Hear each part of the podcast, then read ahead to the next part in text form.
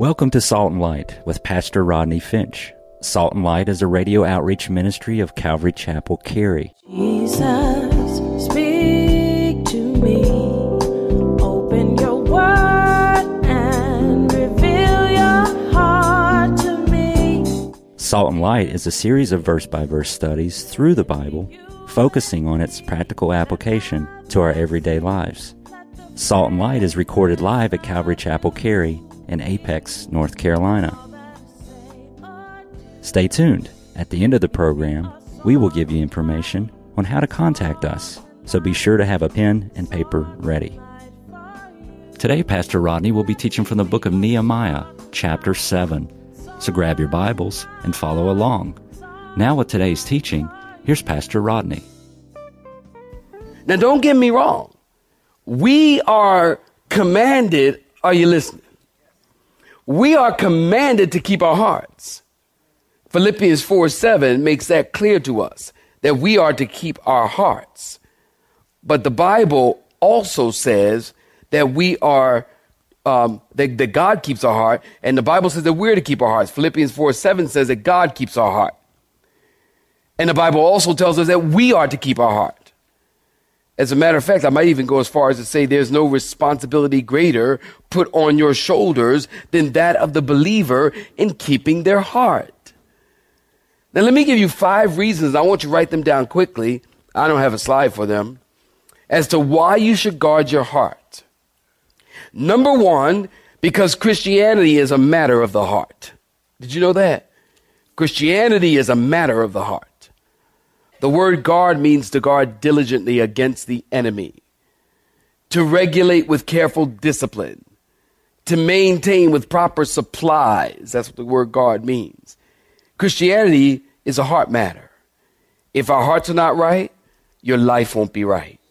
Did you hear me? I'm going to say that again. If your heart's not right, your life won't be right. If your heart's not right, your life will be full of bitterness and hatred and malice and gossip and contention if your heart's not right. Christianity is a matter of the heart. Secondly, you need to guard your heart because your heart is extremely valuable. You guard things of worth. You don't guard garbage. You put garbage out. I put my trash out every Tuesday. And I put the recyclables in a recyclable bin. I just want to know, want y'all to know I'm eco friendly. you guard your heart because it's the essence of who you are. It's your authentic self and the core of your being. It's where all your dreams and desires and passions live. It connects you to God. So guard your heart because it's extremely valuable. Number three, your heart is the source of everything you do. Write it down. Solomon said it's the wellspring of life. Your heart overflows into your thoughts, into your words, into your actions. It impacts everything about you. If your heart is unhealthy, everything will be unhealthy. Guard your heart because it's under constant attack. Write it down. Christian, you are living in a combat zone. We just talked about it. The Christian life is a battleground, not a playground. Satan would love to tear down the walls of your life. Satan would love to tear down the walls of your heart. So guard the walls of your life. And if they're torn down, you have a problem. Again, if you need a great study, do a study of the heart. Let me give you some observations that um, I want to give you. I actually, I only had four reasons for the heart, but I'll put the other one in observation. I'll give you some observations about the heart, and maybe you want to write these. Just things I was just sitting around, just sitting there today, just thinking about the heart. Things regarding the heart. Like this keep your heart full. Keep your heart full of God. Keep your heart full of heaven. Keep your heart full of Jesus. Keep your heart full of the cross. Keep your heart full of eternity. A full hearted person is a powerful person. Keep your heart full of the love of God.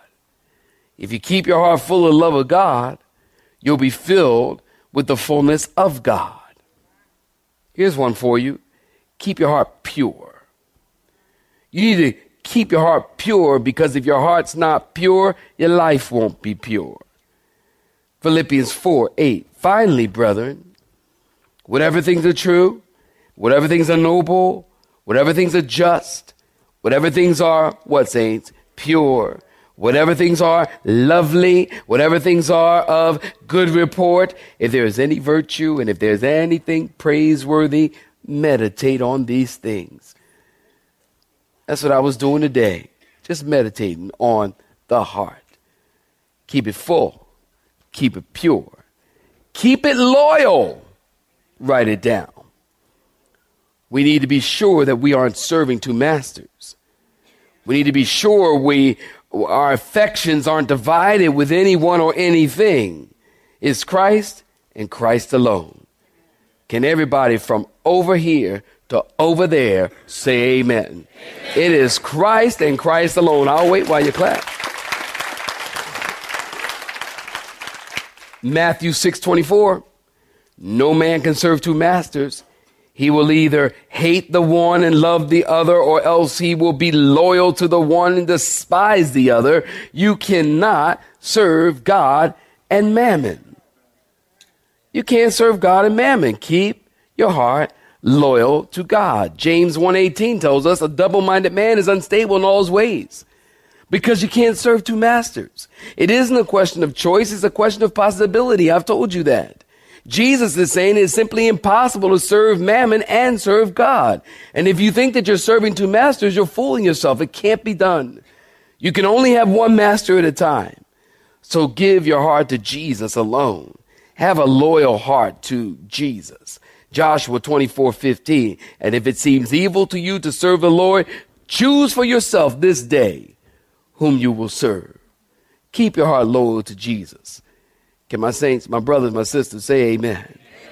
Keep your heart soft toward God and toward one another. Again, these are just my musings on thought, on, on the heart.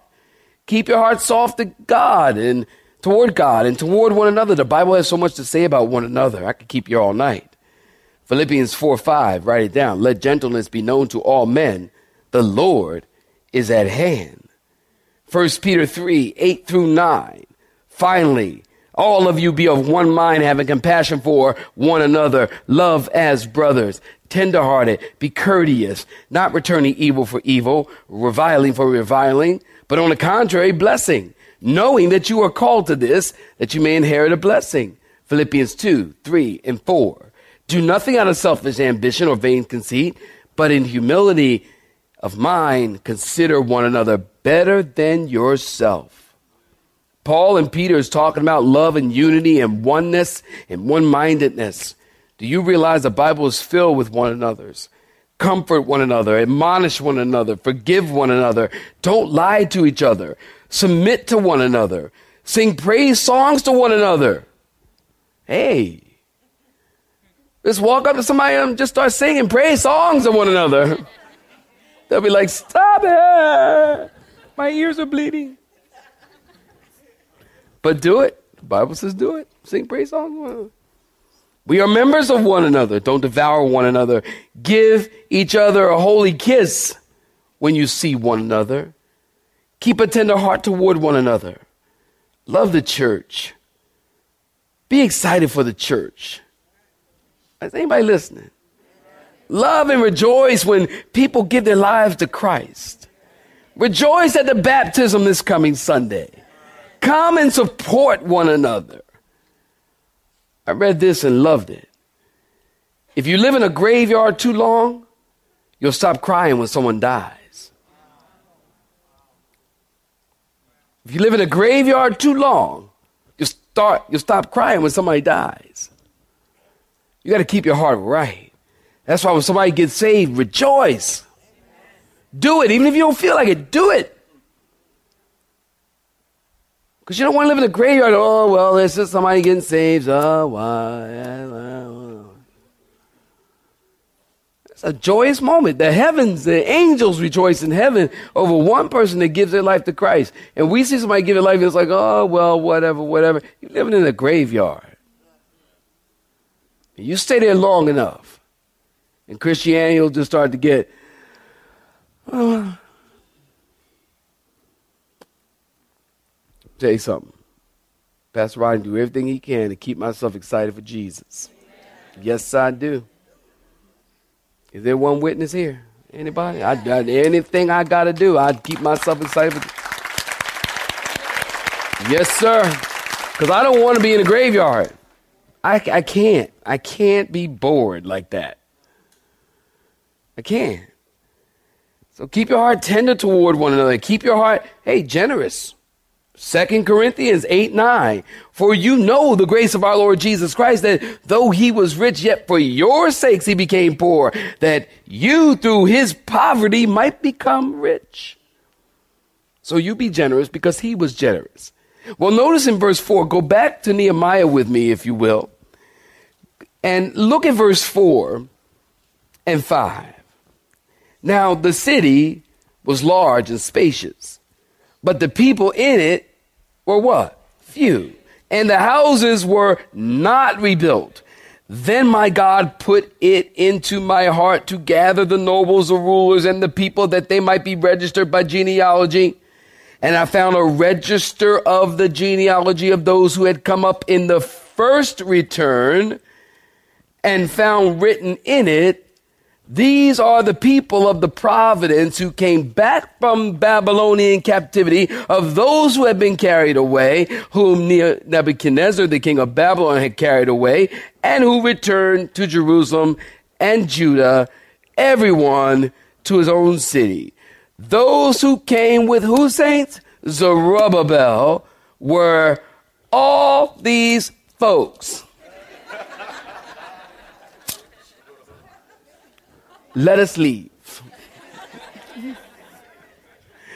Nehemiah kept his heart right before God. The building, the walls were rebuilt. Nehemiah still wanted to see how he could be a blessing to the people of God and the city of God. He noticed that there weren't many people living there. And there were also many abandoned houses, and Nehemiah wanted Jerusalem to grow and prosper. But before that could happen, he needed to know who he had already. So in verse 6 through 73, is a list of names taken in the census.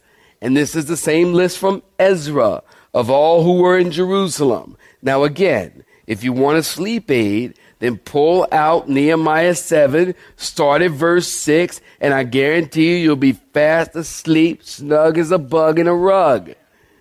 Guarantee it. Now, I'd like to draw your attention to verse 39. Look at verse 39 with me, if you will the priest, we find the priest listed. And then in verse 44, the singers are listed. In verse 45, the porters are listed. In verse 46, the Nethinims, they are the guys that served and helped the Levites. They were like the assistant pastors, if you will. They helped the priest. They were the assistants. In verse 57, the children of Solomon's servants. Interesting. The children of Solomon's servants.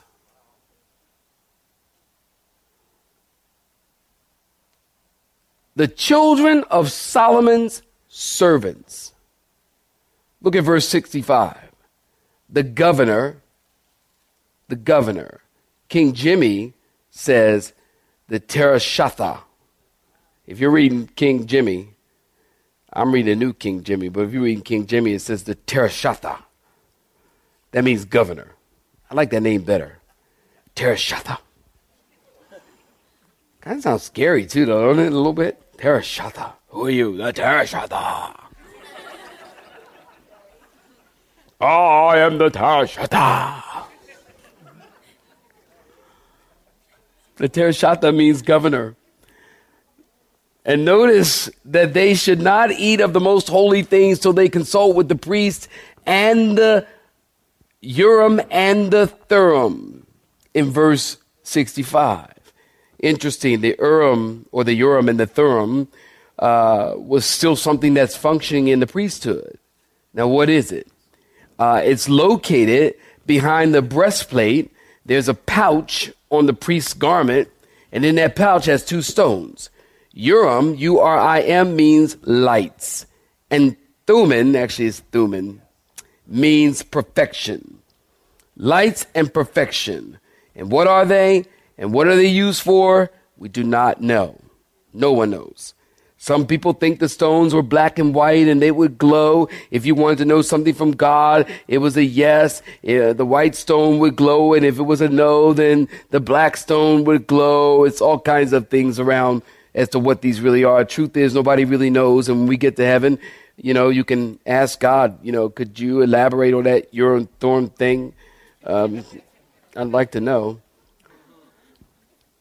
And actually, for the Christian, we don't really care because, uh, I mean, that didn't come out quite right, but what I'm saying is that we have the Holy Spirit to lead us and guide us in all truth.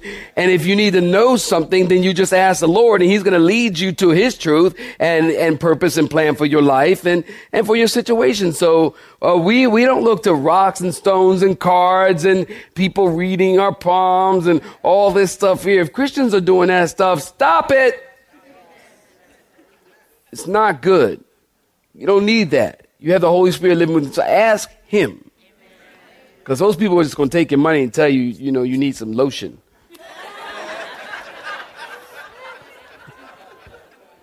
okay, so look at verse 66. The whole congregation together was 42,360. And as you look through the list of names, it doesn't look very interesting. But the thing that you want to know is a good shepherd knows his sheep. That's what I have written in my margin. The good shepherd knows his sheep. So the Bible tells us there's 42,360 of them. Jesus knows each one of them by name. We maybe get bored with reading the names, but God knows their names. He knows who served him and what way they served him. He knows the things that people did that other people wouldn't even take note of. He knew which ones were priests and which ones were Levites. He knew which ones were worship leaders and which ones were helpers. He knew which ones were descendants of Solomon's servants. God knows. Psalm 139. 14. Can y'all turn there quick? Turn quick. Turn real quick. Let me hear the pages. Pages, pages, pages, pages. Psalm 139. And look at verse uh, love. Oh, this is really a great, great, great psalm for you to just kind of read and meditate on. God knows is what we're talking about. Look at verse 14, uh, 13. Look at verse 13. For you, you, you formed that word formed is in the Hebrew is knitted. You knitted my inward parts.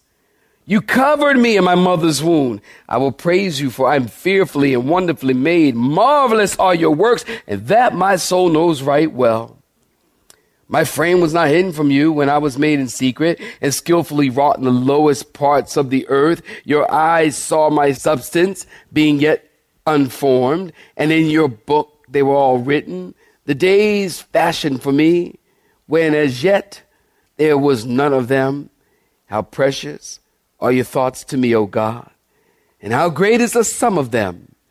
If I should count them, they would be more in number than the sand.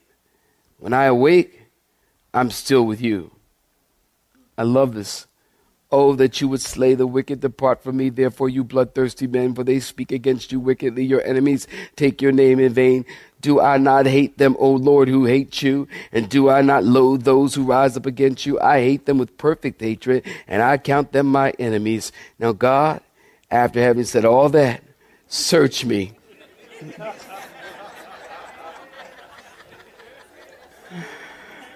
lot of word, lot of word. Search me, O God, and know my heart. Try me and know my anxieties. Some of your Bible says thoughts. And see if there's any wicked way in me and lead me in the way of everlasting. God knows every heart, every situation. God knows every individual. God knows what you do and why you do it. God knows the very hairs on your head. And notice in verse 66 442,360. We also have to include the servants, and verse 67 tells us 42,360 beside men and female servants. Then there's another 7,337 of them. And then you add the choir, 245 men, that's the choir. 245 men and women. In verse 68, God knows everything, even their horses, 736, their mules, 245, their camels, 435, their donkeys, 6,720. And in verses 70 through 73, so the walls are complete, the work is finished. Remember, I told you in the ancient world, walls represented salvation of God, protection from the enemy, and separation from the world. And a city without walls had no defense and no protection from the enemy. And now there's a sense of security and safety and even a sigh of relief as the walls are completed. And although Nehemiah has finished the physical walls of the city, now Nehemiah has to rebuild the lives of the people. And that's what chapter 8 is all about. And it's very, very interesting. And I want you to make sure that you're here for chapter 8 because chapter 8 is the beginning of a revival in the nation. It's so important that I wanted to leave it to its own chapter. As many people study these two chapters together, chapter 7 and chapter 8, they usually study them together. I wanted to leave chapter 8 individually and let it stand by itself because chapter 8 and chapter 9 is a period of not just reform, but there's general, genuine weeping and genuine brokenness before God. And as you study church history, a signature, listen, are you listening? A signature of revival and awakening and a true move of God is not speaking in tongues and miracles and signs and wonders, although that has happened in church history as you study the various revivals, but a sign of a true revival is repentance. Is repentance. And when you look at the revivals throughout history, like Pentecost, Peter and Paul, uh, the Reformation with Martin Luther and Calvin and Zwingli, and the first Great Awakening with Wesley and Edwards, and the second Great Awakening, and the General Awakening with Charles Finney, and the 1904 revival, uh, Azusa Street revival uh, with uh, Evan uh, Roberts, and, and, the baby boomers of Chuck Smith out in California, and, and, and all of these revivals, we, we, we see a revival even at Bridgefest, for example. I'm going to be speaking at Bridgefest. Um, you can pick up one of the cards and the information out in the lobbies, and, and I'll be speaking at Bridgefest in Ocean Grove, New Jersey. There in Ocean Grove, New Jersey, uh, that, that area was a revival had taken place in the 1800s. It's a very historical area, and all of the homes are very Victorian, uh, very beautiful, right there on the ocean. But right there uh, in Ocean Grove, a revival, Asbury Park, is right next to it. Well, in the 1800s, a revival had taken place there. And people were getting saved and people were giving their hearts to Jesus. And an Ocean Grove camp meeting uh, set up a board of which they would have during the summertime everyday Bible studies. This is in the 1800s. Every day they would have Bible studies and, and, and the Word of God was being taught. And um, this was established back then. It was a great revival in that area. And it's unfortunate what we see has happened in Asbury Park right next to it. It's very unfortunate. But I'll be speaking for the Ocean Grove Camp Meeting Association in June in conjunction with Bridgefest, as they know that I'm going to be there for Bridgefest. So they've asked me to speak for the, the Camp Meeting Association, which was established in the 1800s. So the pulpit I'll be preaching from had, was established in the 18, that's some serious history and great men of God. I feel so humbled to be asked to preach there like me. It's just an honor to be able to stand in the same place that like Ravi, Ravi Zacharias and David Jeremiah has preached there and Charles Stanley has preached there and great, great, great, great preachers of old have preached from that pulpit. And honestly, and, and maybe, maybe somebody would agree, we need a revival in our country right now. We need a revival. The walls are torn down. The, the walls are torn down. There's drug addiction, there's cancer, there's sickness, there's pregnancy, uh, and a teenage pregnancy, and abortion, and broken relationships. We certainly need a revival. You have been listening to Salt and Light, a radio outreach ministry of Pastor Rodney Finch and Calvary Chapel Cary, located in Apex, North Carolina. Join Pastor Rodney Monday through Friday at this same time. For information regarding service times, you can contact us at 1 800 293 0923. That's 1 800 293 0923. You may listen to today's broadcast in its entirety by visiting the media library on our website at cccary.org.